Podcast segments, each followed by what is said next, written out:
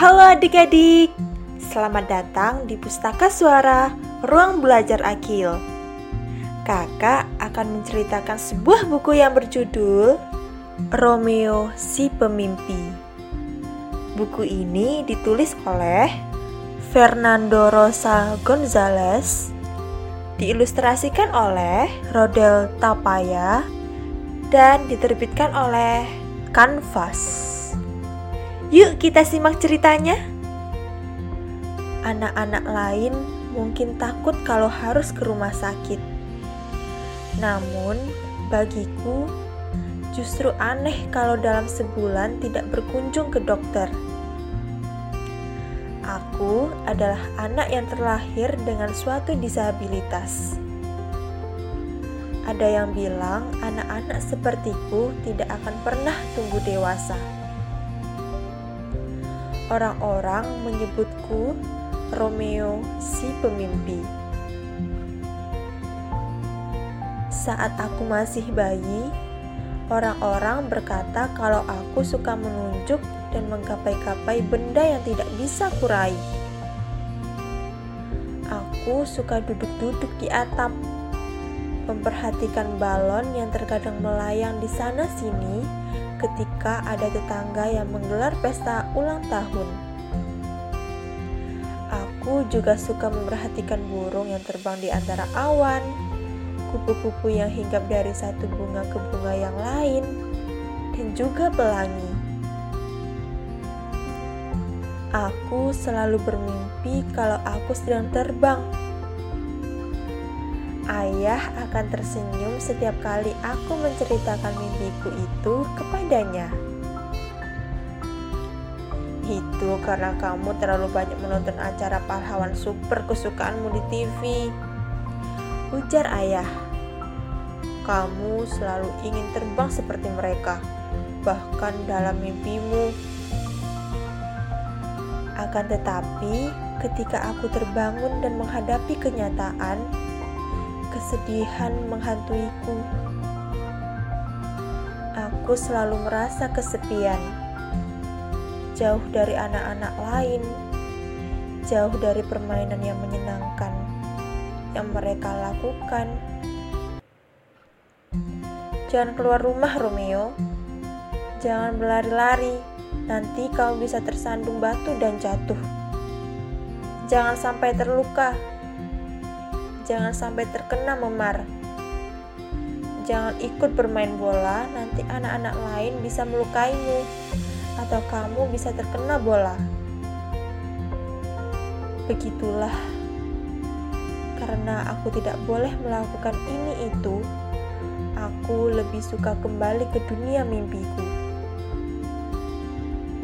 Dalam mimpi, aku bisa melakukan apa saja yang ku mau hal-hal yang tidak bisa kulakukan di dunia nyata. Suatu hari aku berpikir, apa dunia ini hanya untuk orang-orang yang kuat, bertalenta, gesit, cerdas, dan cekatan.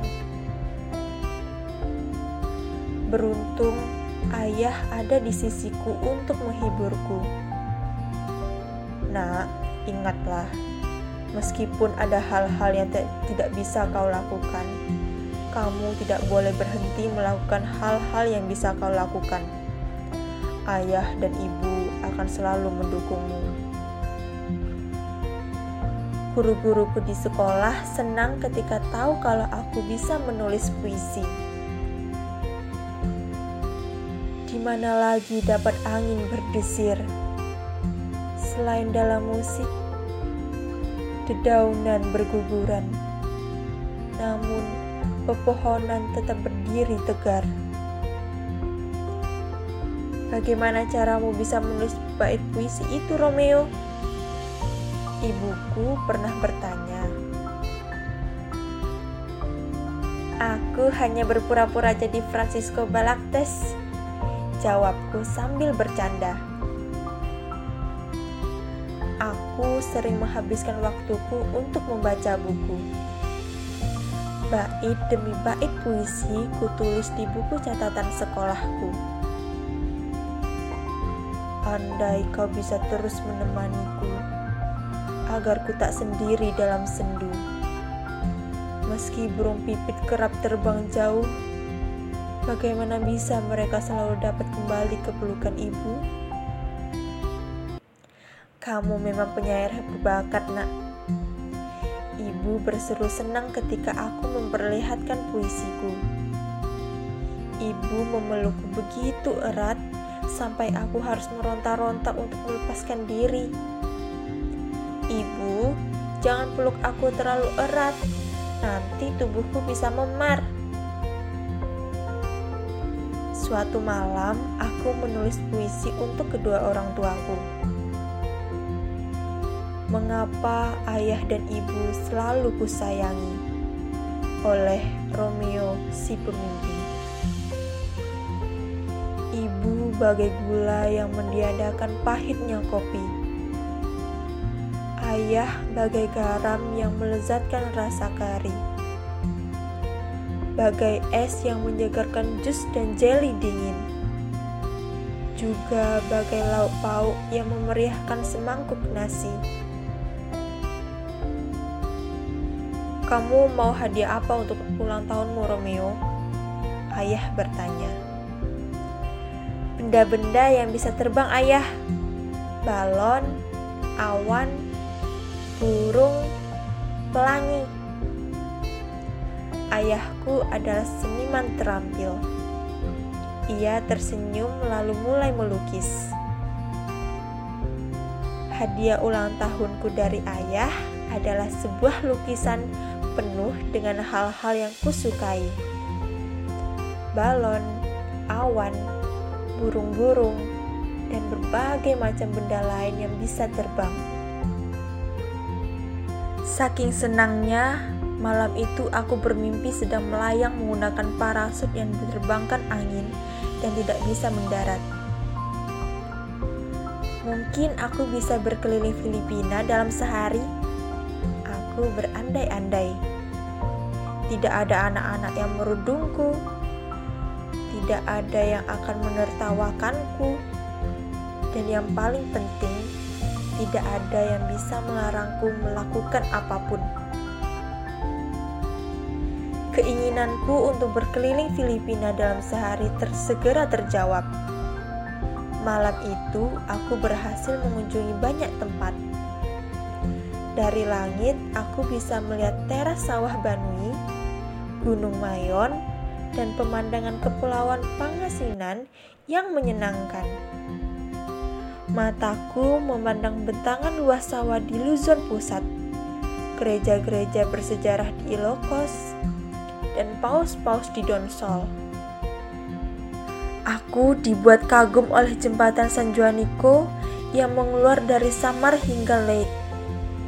Gunung Apo terlihat agung dan air terjun Pangsanjan terlihat indah. Aku terbangun dan mendapati diriku masih memeluk lukisan pemberian ayah. Aku merasa haus sekali dan langsung meneguk habis segelas air. Rasanya seperti aku benar-benar berpetualang sangat jauh. Kata ayah, aku tersenyum lebar sekali ketika tidur. Ayah, ternyata Filipina itu negara yang sangat indah. Benarkah? Dari mana kamu bisa tahu? Kita kan belum pernah berpergian jauh.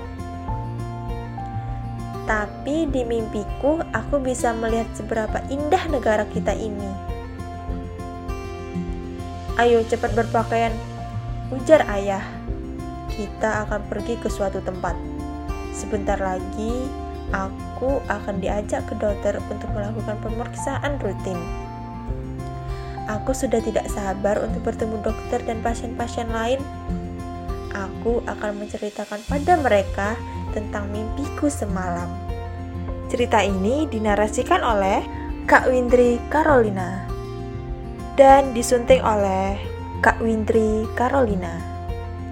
Buku Suara adalah program alih media buku anak yang diinisiasi oleh Ruang Belajar Akil guna memberikan alternatif media belajar bagi yang membutuhkan.